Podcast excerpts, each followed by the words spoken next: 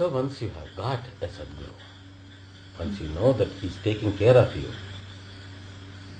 even though that we experience certain things in the middle, but it is backed by the sense of assurance. He is there. Even the quality of your suffering is transformed, and the quality of your happiness is transformed. And so the quality of your desires.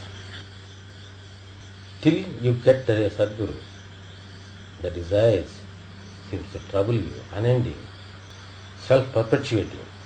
But once you get him, the nature of the desires change.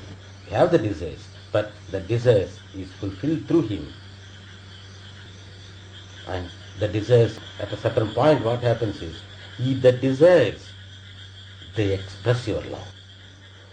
They take the shape of their expressions of your love.